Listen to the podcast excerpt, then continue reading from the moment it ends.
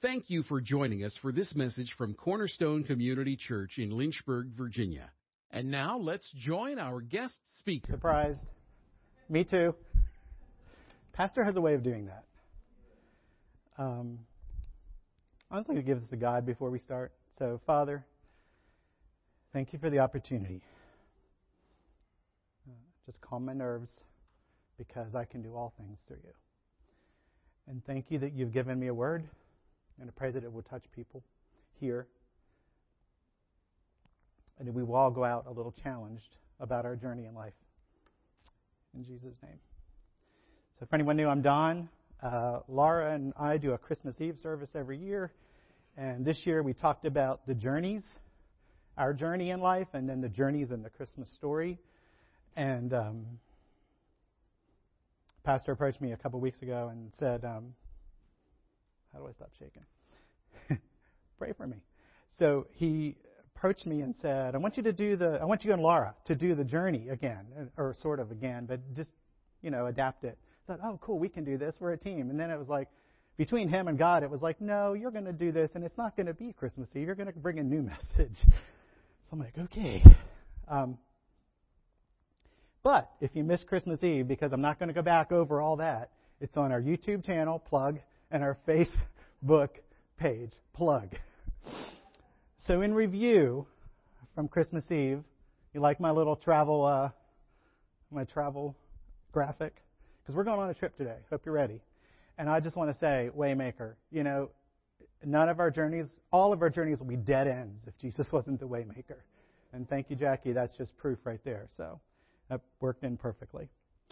So on Christmas Eve, we talked about the journeys taken in the actual events at the birth of Jesus, drew comparisons to our journey while here on earth, um, did a little research, and the journey that, Joseph, that Mary took to Elizabeth when Elizabeth was pregnant with John the Baptist was about 80 miles.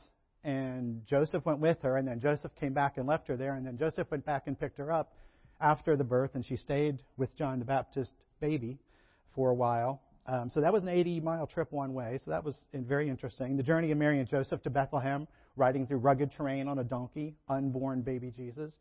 The journey of the wise men, the journey to flee for their safety after being warned by an angel, just to name a few. There were a lot of journeys in the Christmas story, which led to our theme. So our takeaway from that night was that our Emmanuel, our God with us, is indeed with us on every part of our journey. He, he promised to never leave us or forsake us. So, life is a journey. It's not just Christians that talk about life being a journey, it's in pop culture. Um, Ralph Waldo Emerson is known for this written quote Life is a journey, not a destination. And I'll actually come back to this because it's not entirely true as Christians. Um, any movie fans, you know the Pixar series Cars. Well, Rascal Flatts did the theme song "Life is a Highway." Doesn't say a lot about the destination, but some of the first words are, are spot on. Life's like a road that you travel on. When there's one day here and the next day gone, sometimes you bend, sometimes you stand, sometimes you turn your back to the wind. Life is a highway. I want to ride it all night long. And then there are books um, in secular culture like Bill Gates, The Road Ahead, Robert Frost, The Road Not Taken. Christian books too. Billy Graham wrote The Journey. Local pastor Jerry Falwell wrote Strength for the Journey. Um, John Bunyan, you younger ones who study classics will know Pilgrim's Progress. That's about the journey and meeting people on the way. So when Pastor began this series, he revisited this concept, but he didn't call it the journey. He called it the process. So I thought, well, how much difference is that? Not really any, um, which is why he asked me to stand here and he gets to listen, which is good. I'm, I'm convincing myself. So, no, God is good. Um, I'm really excited about what God's given me because I had no idea where we were going to go with this. So, um, the dictionary defini- definition of journey is an act of traveling from one place to another. Pretty simple, right? The dictionary definition of process is a series of actions, not one act, or steps taken in order to achieve a particular end. The particular end could be the destination. So, yeah, I'm like, okay, they are pretty similar. So if where we are going is not a physical place until we're in heaven, but instead a purpose in our life while on earth, the real destination is to achieve God's purpose for our life. It's not even a place, it's, it's a place in our heart. Um, so these terms are interchangeable. You know, we call ourselves sometimes, instead of saying Christians, we say we're a Jesus follower. Well, if you're a follower, there's someone ahead of you going somewhere. So you can't follow without some kind of movement. And if Jesus is leading us and we are following him, our life is indeed a journey with our story still being written. We're in the process of reaching our purpose, our destination. One moment.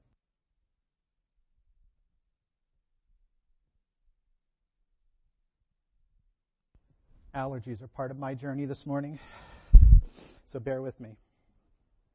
I tried to come up with a journey in the Bible that was without purpose. You know, there's purpose in the process, is what I called this, and Jesus in the journey. Some journeys were to find a wife, some were to escape bondage, some were to flee for safety, some were to be in a special place to hear from God. But it always seems that the recorded physical journeys were all done with a purpose of God at the core. That's why I love this overlap. Now, if you can think of one that was not without purpose, I'm, I'm ears. Let me hear. All right, anyone ready to take a road trip?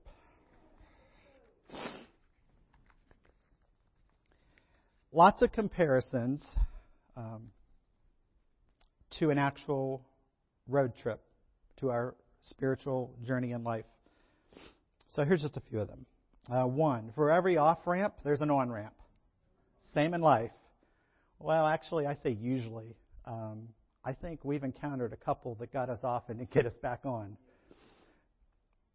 Uh, two, you can get lost at least for a while, but it helps to get directions from someone who knows the way. As Christians, we get to counsel each other as the body. We give direction. Um, we can pray for wisdom and expect to receive it liberally. That's what James says.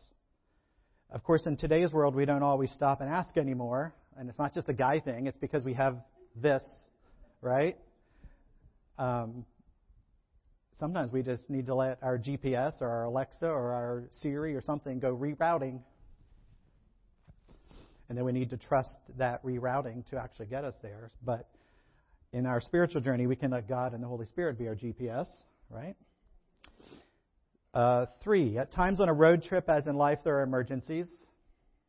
Some are easily fixed, like a flat tire, seeing a doctor for a broken bone.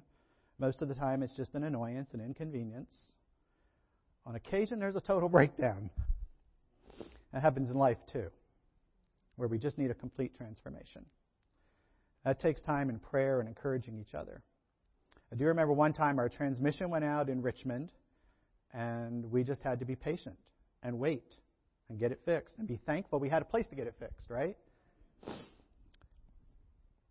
I remember another time we were traveling from Pennsylvania to Virginia. We were actually following um, our other family car, and our car died, and they didn't really know it, and they kept going. So we were stuck in Hancock, Maryland for about three days, which wasn't a bad place. It gave us a chance to experience somewhere we hadn't been, local community we wouldn't have stopped at, eat at places we wouldn't have eaten at, take walks because we didn't have a car, throw the football. Do you remember that, David? Throw the football in the hotel parking lot.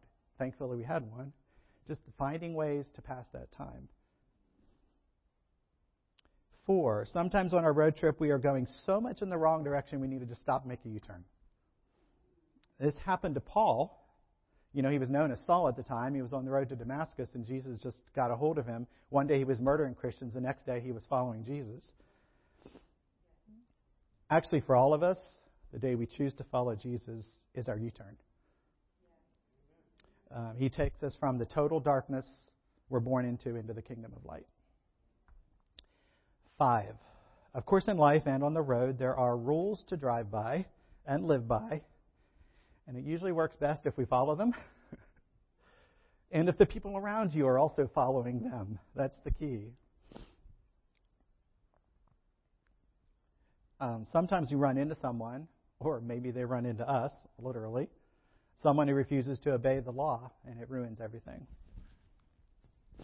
And then six, a road trip is a chance to enjoy the scenery while you head to wherever you're going. Both are important, The trip is so much more than just the destination, at least if you want to fully enjoy and experience it. If you're always trying to get somewhere and don't enjoy the scenery, the sights, you may miss the important parts and beauty along the way.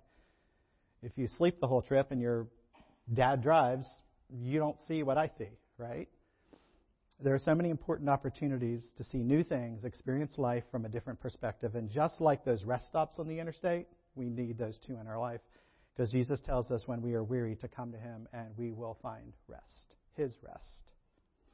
And then one more thing is always true. You can read about the trip, you can watch a documentary, you can see your friends' Instagram posts, you know, and just, oh, I have a friend right now out in the West and the sequoias and the Yellowstone and all that. It's like, that's amazing. But it's not like being there. It's not like being there. Never the same unless you're taking the trip yourself. Same is true with our spiritual journey. The process is experiencing the sights. Whether it's a really good sight or whether it's one of those you're stuck in for a while, like Hancock, Maryland. No offense, it was a nice place, but it wasn't where I planned to be. Scripture uses examples of real people and their lessons while on their journeys to guide us and to give us cautions. Yet we often still need to take the trip ourselves to see the sights ourselves because we don't get it we're just, we're humans. We don't get it. In his devotional Truth for Life, um, Alistair Bear writes about, I'm sorry, Alistair Begg writes about the cost of complaining, which seems to be one of the key lessons on life's journeys as I look through Scripture and in my own life. The more grateful we are, the less we complain. So he writes, there should be no grumbling in the Christian life. That was a lesson that Israel learned the hard way and learned slowly. After God freed them from slavery in Egypt, the Israelites received his law, were given his commands, and knew their destination. They eagerly set out to reach the promised land, but began to complain. They wanted meat to eat instead of manna, and they even wished they were back in Egypt, where once they had thought of God's daily provision of manna as a wonderful indication of his love for them. Now they're complaining about not having to eat, about having to eat the same old thing every single day. Interesting fact about how God led the Israelites. If they had gone the wrong way, I'm sorry, not the wrong way, but the way most scholars think is the direct route, it would have taken them about a week to arrive at the promised land.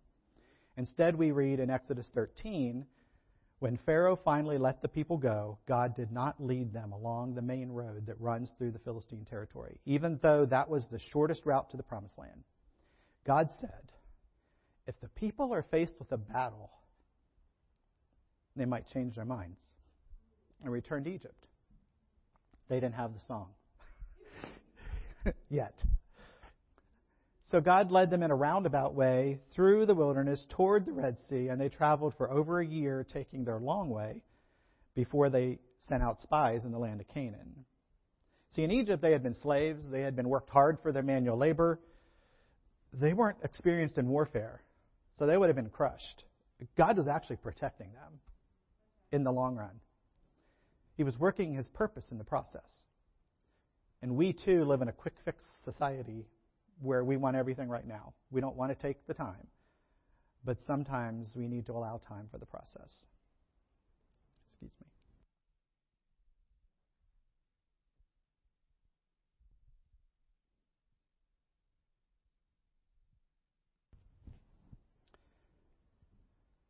The Israelites they had already seen God at work. I mean, they already had a track record. He, he kept them safe during the plagues. They had already seen the sea separate and their enemy destroyed. But we're a lot like them sometimes, aren't we? Um, they panicked. They knew they had no way to escape on their own. God did a miracle again, and God was teaching them to trust Him. Sadly, they didn't get that lesson. Because even though Joshua and Caleb, when they went into Canaan, were filled with faith in being able to take the giants, they were the only two. So because the people wavered and were, they were sentenced to one year for in the desert for every day spent spying. So that then turned into another 40 years in the desert. And most of them, well, we know the story. Most of them didn't make it. Two of the biggest lessons they were being taught on that journey were those of trusting God and showing gratefulness. So we're going to camp out a little bit in Numbers 11 which um, I found very interesting in light of our journey because I think we can learn from their journey. Before Numbers 11, in the first 10 chapters of Numbers, Israel was ordered, organized, cleansed, separated, blessed, taught how to give, reminded of God's presence and his deliverance, and had the tools to advance to the promised land. Now, after setting out towards Canaan, just a few days, after just a few days, the people complained. So, Numbers 11. Now the people became like those who complain of adversity in the ears of the Lord. And the Lord heard them, and his anger was kindled, and the fire of the Lord burned among them and consumed some at the outskirts of the camp. So even though it was all negative talk, the Lord heard them, but he wasn't very happy. He started some fires burning. So the people cried out to Moses, and then Moses prayed to the Lord, and the fire died out. So at least they knew their chain of authority, I guess. Uh, go to verse 4. Now the rabble who were among them had greedy cravings, and the sons of Israel also wept again and said, Who will give us meat to eat? So the rabble, it's not a word we use very often in, in English. Um, I had to look it up. It's a disorderly crowd, a mob, an uncontrollable group. I'm, we could use that word, I, am sure. but uh, some people believe that these were actually the Egyptians who fled with the Israelites from Egypt when they left. They said in verse 5, We remember the fish which we used to eat for free in Egypt the cucumbers, the melons, the leeks, the onions, and the garlic. That's an appetizing diet. Sounds actually healthy, though. But now our appetite's gone. There's nothing at all to look at except this manna. Think about that. God was giving them manna every day so they would stay alive in the desert, and they're complaining. There's nothing to eat but this manna. Take me back to bondage. I, I want I want to smell like garlic. now, the manna was like coriander seed, and its appearance was like that of bdellium. The people would roam about and gather it and grind it between two millstones, or pound it in the mortar and boil it in the pot and make loaves with it. And its taste was like the taste of cake baked with oil. When the dew came down on the camp at night, the manna would come down with it.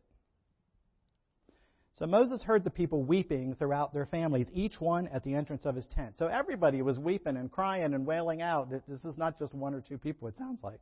Uh, I mean, as a leader, that's, you know, I don't like drama in my workplace. As a leader, that's, that's when it'll get to you.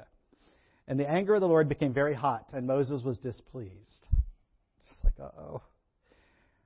I want you to notice how the leader now becomes the rabble because he listened to the people instead of him too remembering where he was on his journey with God. Listen, listen to how he talks to God in the next verse. Listen to how he talks to God as you, like blame, and how he talks about all the I's and the me's, because it's all about Moses now. So Moses said to the Lord, Why have you been so hard on your servant? And why have I not found favor in your sight, that you have put the burden on all this people on me? Was it I who conceived this people? Did I give them birth? That you should say to me, Carry them in your arms as a nurse carries a nursing infant to the land which you swore to their fathers? And where am I going to get meat to give all these people? He wasn't even thinking about God's possibility as the answer. He was like, What am I going to do? They weep before me, saying, Give us meat so we may eat. I'm not able to carry all these people by myself. It's too burdensome for me. So if you're going to deal with me this way, just kill me now. Just take me out. I'm done. Whew. If I, but uh, uh, take me out if I found favor in your sight. That's, and do not let me see my misery. So yeah, Moses is saying, "Go ahead, God, take me out now." I'm. He was throwing a pity party. I'm ready to quit. And this all started over a desire to eat some leeks and onions, by the way. I want you to notice, though, what do you think God would say if we did that to him? You shouldn't act like that. You should, you should be thankful. You should this. You should that. No, it's not what he does, actually. Um, he shows him mercy and grace. He doesn't chide him at all. The first thing the Lord said to Moses was, Gather for me 70 men from the elders of Israel, whom you know to be the elders of the people and their officers, and bring them to the tent of meeting and have them take their stand there with you. So he immediately recognizes Moses' frustration and says, I got an answer. I'm going to help you. I know you're desperate right now. This is hard. This is burdensome. I'm going to ease your burden a little bit. Verse 17 Then I will come down and speak with you there, and I will take away some of the Spirit who is upon you, and put it upon them, and they shall bear the burden of the people with you, so you will not bear it by yourself. So he helped him delegate, helped him had people to stand by his side and accompany him. And, um, you know, God listens to Moses' concerns in spite of the pity party. He shows mercy, he eases the burden, he takes the pressure off. I mean, there were 600,000 people. Now there's 70 people leading 600,000 people. That's still a lot. But um, it's better than one. Verse 18 And you shall say to the people, Consecrate yourselves for tomorrow, and you shall eat meat. For you have wept in the ears of the Lord, saying, Oh, that someone would give us meat to eat. For we were well off in Egypt. Therefore, the Lord will give you meat, and you shall eat. That sounds pretty easy. It's like, wow, we complained, and God heard us, and now we're just going to get meat. This is cool. Right? There's usually a but. There's a but.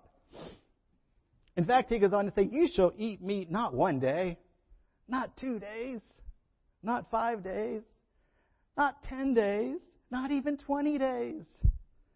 A whole month you shall eat meat till it comes out of your nose and makes you nauseated because you rejected the Lord who is among you and you wept before him, saying, Why did we ever leave Egypt? So I'll give you what you want, but be careful what you ask for. So Moses said, The people among whom I am included are 600,000 on foot. Yet you have said, I will give them meat, so that they may eat for a whole month. Moses is still hard headed. Where's he, where's he going to get the meat? He said, Are flocks and herds to be slaughtered for them? Like, do you see cows in the desert? How will it be sufficient for them? Are all the fish of the sea to be caught for them? I mean, are you going to like unload all the animals you've created just to feed these people? And the Lord said to Moses, Is the Lord's power too little? Now you shall see whether my word will come true for you or not. I love the NIV version. Is the Lord's arm too short? Now you will see whether or not what I say will come true. He's saying, Is my hand not long enough to reach down to you? Um, indirectly, he's saying, What about the times that, what are you forgetting? God hasn't changed. He will still do what he says he will do. So, verse, verse 24.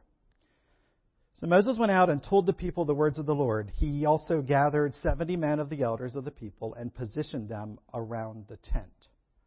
Then the Lord came down in the cloud and spoke to him, and he took away some of the Spirit who was upon him and placed him upon the 70 elders. And when the Spirit rested upon them, they prophesied. Yet they did not do it again. I think it was interesting, uh, something I, I read that I uh, wrote down here is before God provided the meat for Israel, which they asked for but didn't really need, He first provided them with leadership and oversight, which they didn't ask for but is really what they needed. So He gave them what they needed. He gave them what they asked for, and they were probably sorry, but He really gave them something more um, than what they needed. Isn't that just like our God? Um, we're going to skip to verse 31. There's a interesting story you can read later about how there were two that weren't even present in that group who were prophesying in, at their tents, just showing how the power of God in that moment swept through the entire place.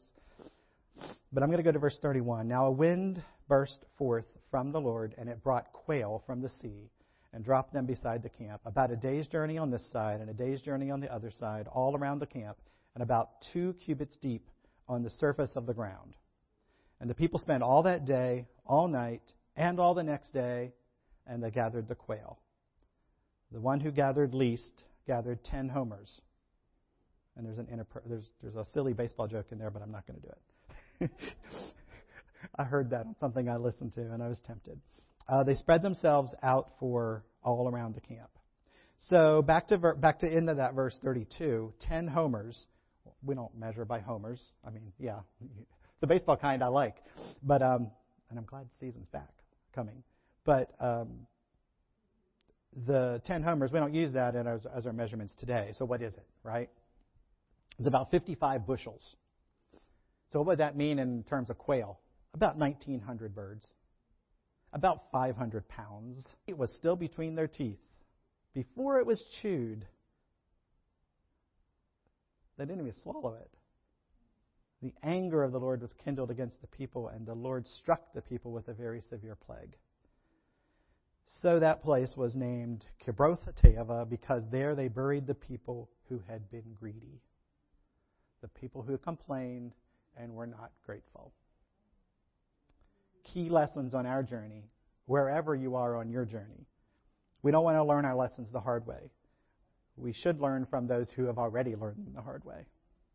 So, what about the process so we don't repeat these mistakes? The process is really just another word for spiritual growth, discipline, discipleship, or sanctification. That's all it is, really. But it's, that's what it is. And sanctification is happening every day in our lives. So it's our spiritual journey where we continually confront twists, turns, and stages on the road to becoming like Jesus. So, whether or not we realize it, the process is the quest for an intimate relationship with our Creator God Himself for along the path, faith is refined, and we learn to trust deeply God and His love for us.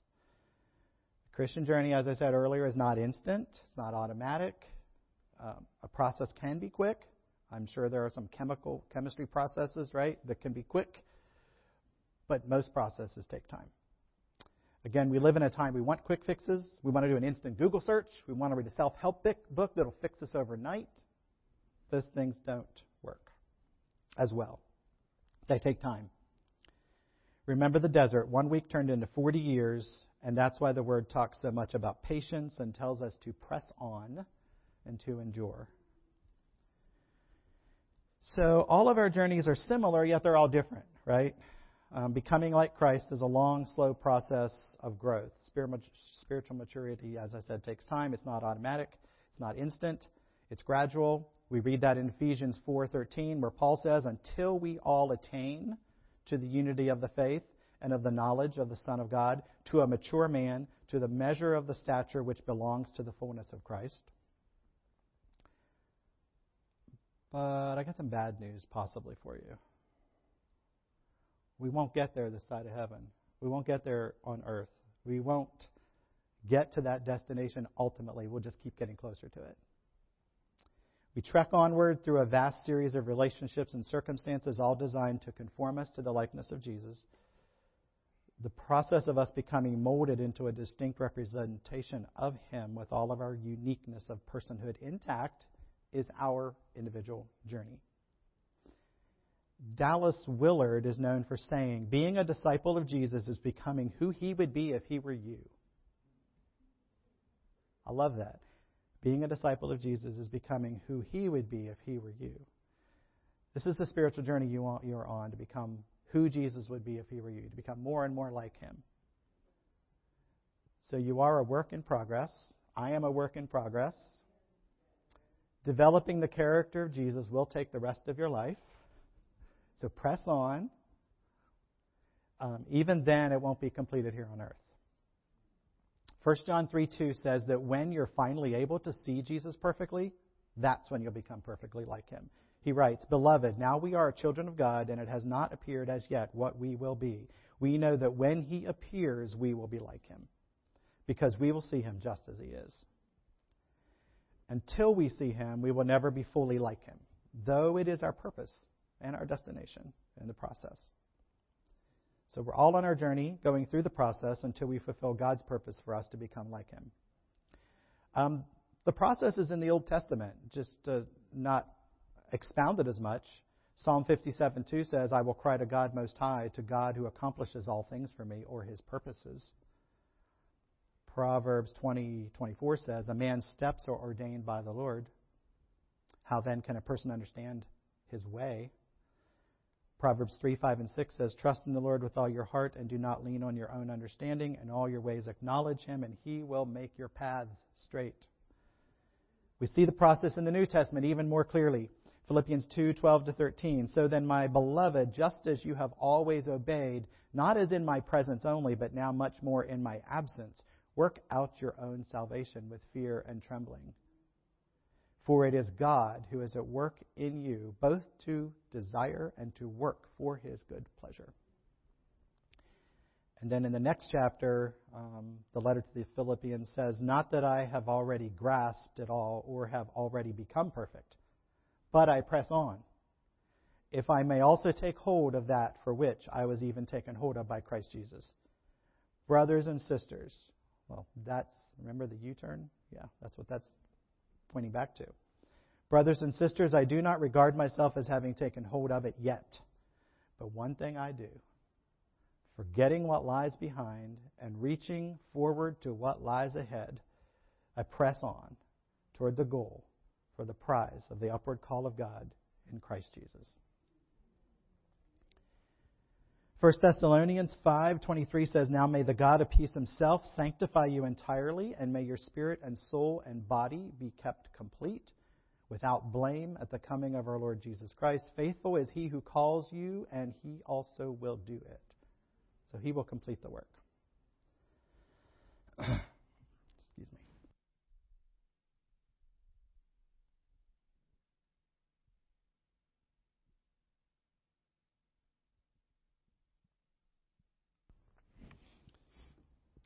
So, you know, I've always heard um, from others who speak that when God gives you a message, it's for you first.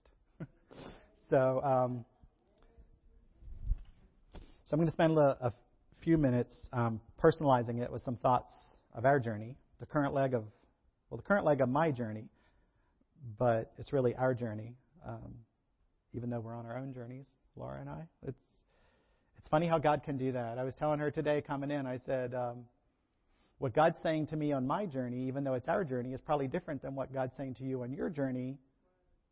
And it's it's interesting. And then she said, "Well, yeah, I feel like I'm on the you're on the interstate highway and I'm down on these country roads." I'm like, "Okay." yeah, and that can that can work too. Both of them can get there, right?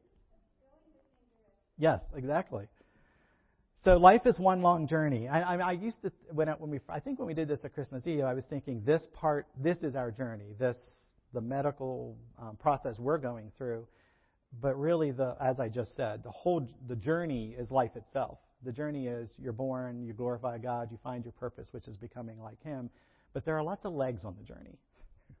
there are lots of different roads. You know, um, it's really like a marathon. Now, I've run, never run a marathon, but I have run a half twice, though it's been a few years. I couldn't do it today, I don't think. Um, no two miles feel the same. If anyone runs or does any kind of other activity, no two miles feel the same. The first one, you're just trying to, to warm up. The second one and third one, you kind of start to feel good. Once you get to 9, 10, 11, 12, you're not feeling so good. And then you're hitting walls, and then you're just pressing forward. And then finally, when you can see that finish line, in the last several hundred feet, you it changes everything. It's like I can do this, I can do this. But if I had stopped on any of those miles where I didn't feel like doing it, I would never have that experience. So life is like that. Um, what I've learned is that God isn't often telling us though anything new. I mean, we saw that with the Israelites, right? Not anything we don't know, but is using our current mile, our current leg of our journey, to amplify something in our lives, to get us to listen to something that He's already said and make it more real and stronger. It's all in His Word, and what we learn and experience He has already told us, but He uses that place we're in in our individual journey to cause that lesson in His Word to go deeper in our hearts. So think about as we go through the rest of this, of this word, think about your own current leg of your journey and see if that's true. Or ask Him what you are to be learning on this mile of the journey if you haven't. And if you're not going through a tough mile in the journey, just give it time because it happens to all of us. Um, so, my journey with Laura, our current journey together, um, began in the fall when Laura had major surgery in October. Um, she's had successful removal of a cancerous mass. So our journey started before then, of course, when we got the word and started praying and started trusting, leaning into God. And um, we appreciate all the prayers you guys have done on our behalf. God's favor and grace was clearly with us, still is. It won't leave us. Um, tomorrow we go in for round 10 of 12 scheduled rounds of chemotherapy. So we're nearing our finish line. We can almost see that, you know, um, finish. But there will still be more on that journey after. We know that too. Just, just continued um, good health habits, if nothing else.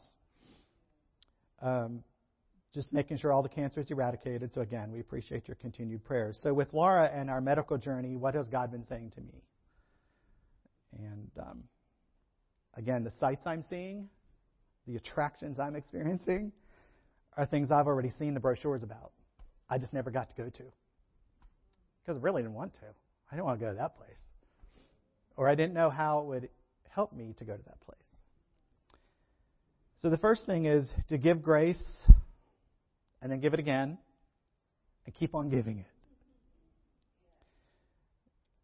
And Laura knows I'm using her, so I do have her permission. But um, if she's tired, she's not feeling well, maybe the medications are causing her to act a little differently than before, I just choose to give grace.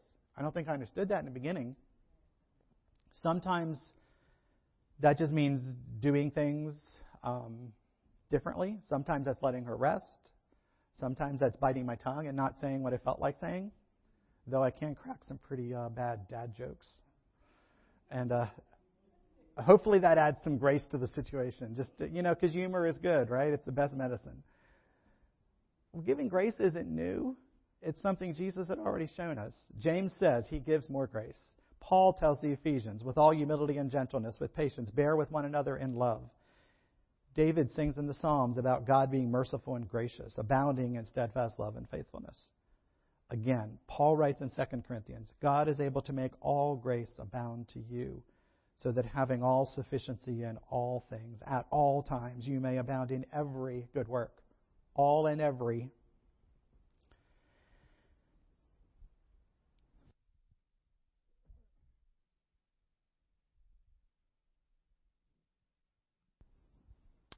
Another thing he's reminding me of is just what we learned about the desert experience to give thanks, and with the giving of thanks, to trust Him.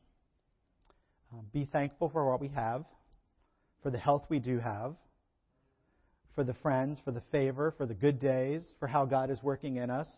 It could always be worse. I know people say that, but it really could always be worse. And thank Him for how we can look back and see His faithfulness. You know, that's what the Israelites forgot or got their eyes off of. They got their eyes in the now, not what God had already done for them. I mean, I love to find silver linings, and I think that's part of the gratefulness. I think I've been doing that ever since COVID hit and the world changed. Just find the silver lining. You know, getting to work from home is not so bad. It's really kind of cool. Um, Gratefulness is finding the silver linings and looking for how God is working things together for our good. You know, Pastor has already talked about Romans 8:28 and for all things work together. Um, so it's looking for that. Remember the desert and wanting to eat meat instead of being thankful for the manna. Yeah, that's that's the lesson. And then Paul says in 1 Thessalonians to rejoice always and give thanks in all circumstances. For this is God's will for you in Christ Jesus. In Colossians, he says, to walk in him, rooted and built up in him, and established in the faith as you have been taught, abounding in it with thanksgiving. David writes a psalm that commands us to give thanks to the Lord, for he is good. And in Philippians, Paul says, Do not be anxious about anything, but in every situation, by grace, I'm sorry, by prayer and petition with thanksgiving. There's the word Present your request to God, and the peace of God, which transcends all understanding, will guard your hearts and minds in Christ Jesus. We had a couple weeks ago, Laura had a reaction, and I was telling Pastor all I could do was, all I knew to do, I was the only one with her. I called for help. I texted people here to pray, and I called out the name of Jesus, and that was really all I could do other than sit back and trust that He was going to be good and get us through it. I couldn't fix anything else. And um, I feel like I was less um, anxious than I would have been had I not done all that. I mean, just in my own past experience. And so that was, that's putting that lesson to application. Uh, and then I thought it was no accident this morning that this is the Alistair Begg book that I had that quote from earlier. It's a devotional called Truth for Life. And I thought it was no accident this morning that the devotional was called Gracious Gratitude. I'm like, hmm, are you saying something that I should add or not? But it's talking about how there's a difference between natural gratitude and gracious gratitude. Natural gratitude, we cannot, is something everybody can do. All of us can be naturally thankful. Gracious gratitude we cannot do without the Holy Spirit and without God in our lives.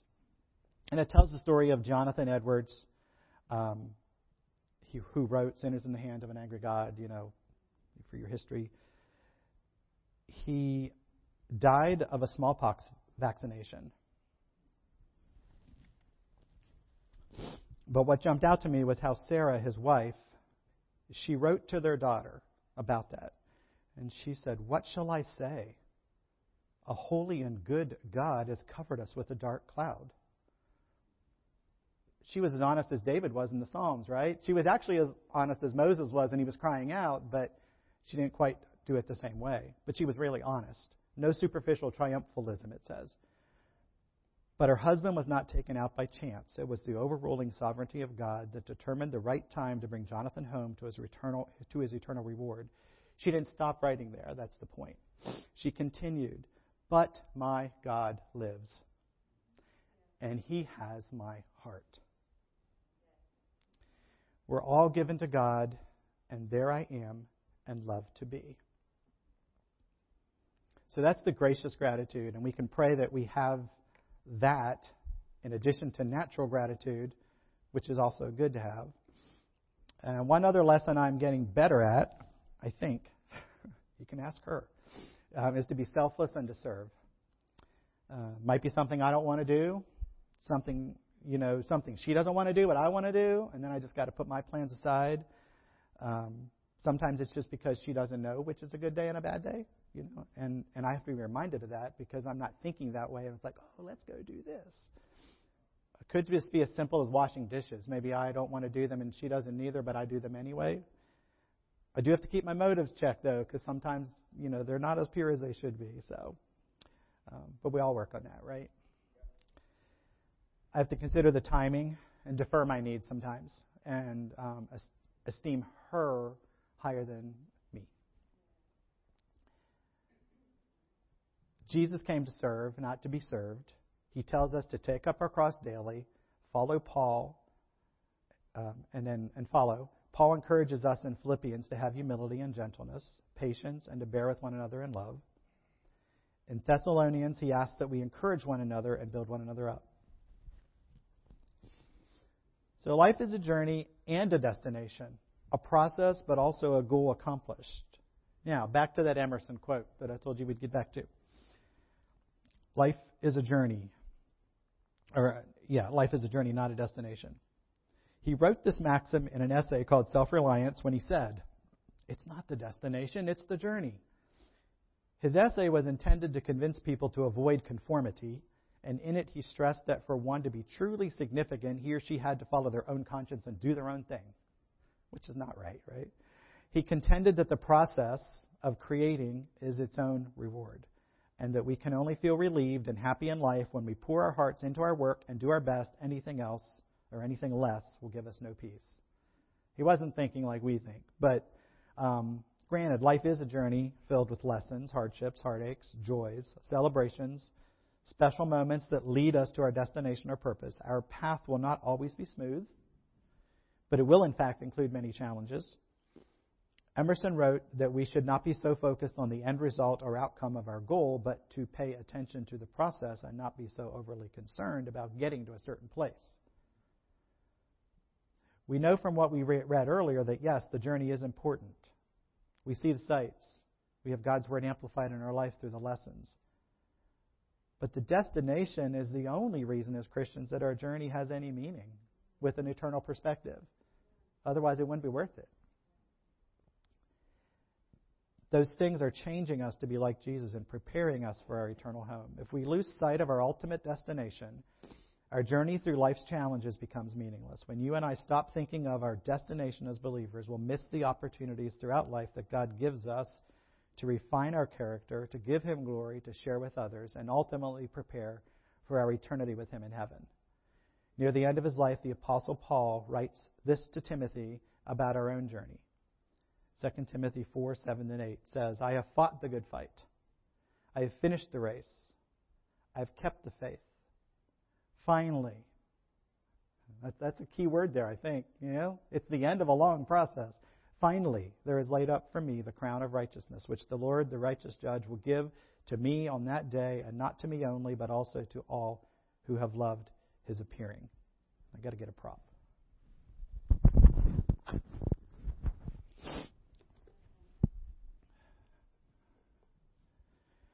So, I hope I can do this.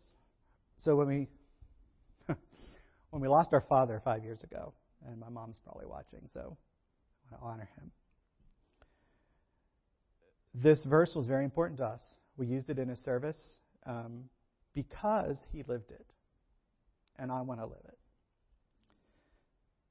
So, the year that we had his service was actually the, the, the day that we had his service in 2017 was actually the, the day of the 10 miler, which I had run about six or seven times in a row, so I missed it. So I took my medal along to the service and held it up and talked about this. And then the following year, I said, I want to really honor him, and I made a shirt that I wore in the next 10 miler. And it's that verse, 2 Timothy 4 7. I fought the good fight, I finished the race, I've kept the faith, and I added, run well and finish well. So every runner behind me, and there's probably more in front of me than behind me, but every so that every runner behind me was reminded had a verse, but also just even if all they saw was run well and finish well, God could use that. So um, I wanted to do that to honor him.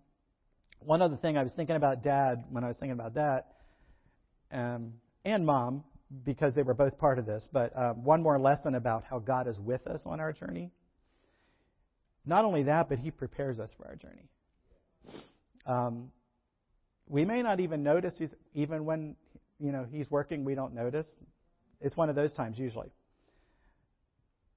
we would visit home, you know, living in Virginia. They live in Pennsylvania. And my dad would always make sure we either had money to fill our gas tank or had a full gas tank for the trip back.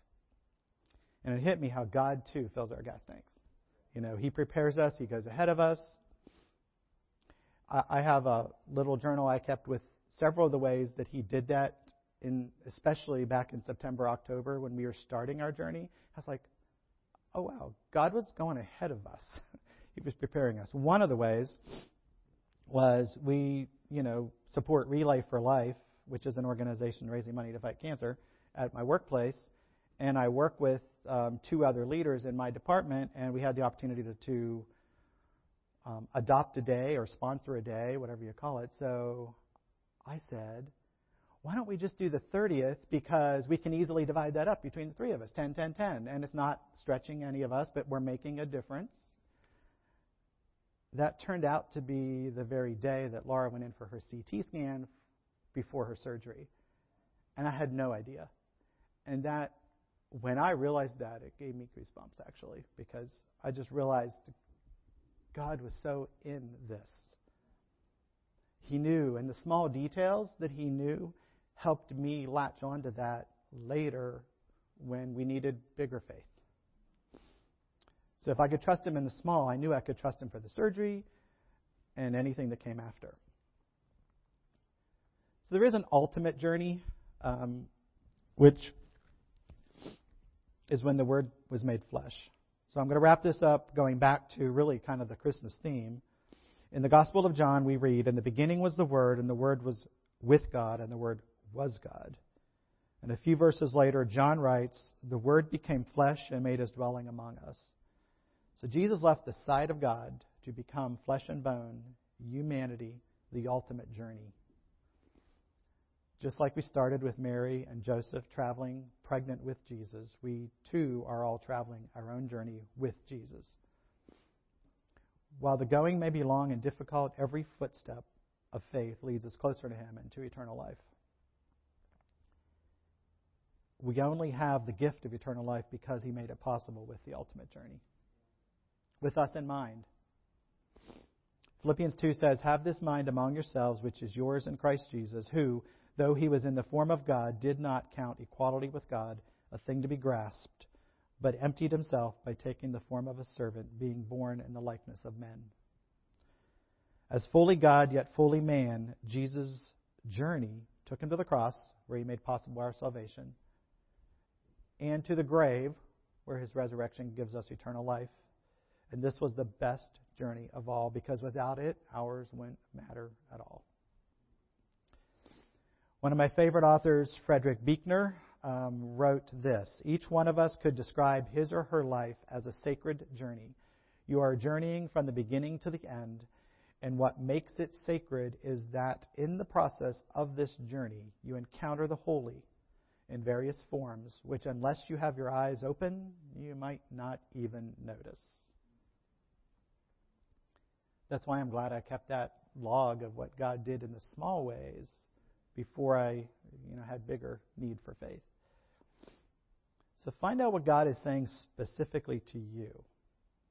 But I bet it will have something to do with growing in your faith by trusting Him more deeply and being thankful for all He has already done and will continue to do on your journey.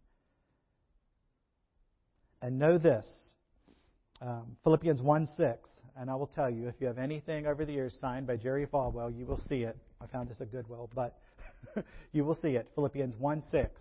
And it's not a new thing. I think I saw Jerry Falwell before I ever came to Lynchburg um, at an I Love America rally, probably 76 or 77.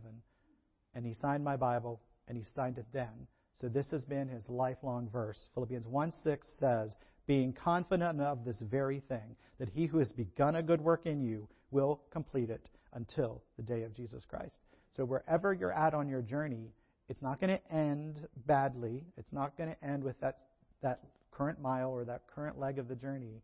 You might learn some hard lessons, especially if you've forgotten some lessons. That's our takeaway.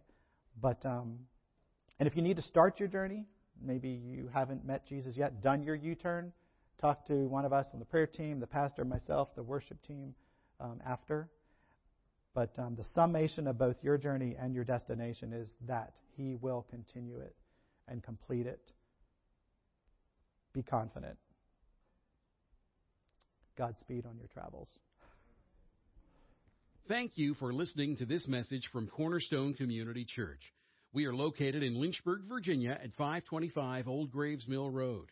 You can find us online at cornerstonelynchburg.com, contact us by email, cornerstonecom at comcast.net, or call us at 434 847 4796. We pray the Lord bless you and keep you. The Lord make his face shine on you and be gracious to you. The Lord lift up his countenance on you and give you peace.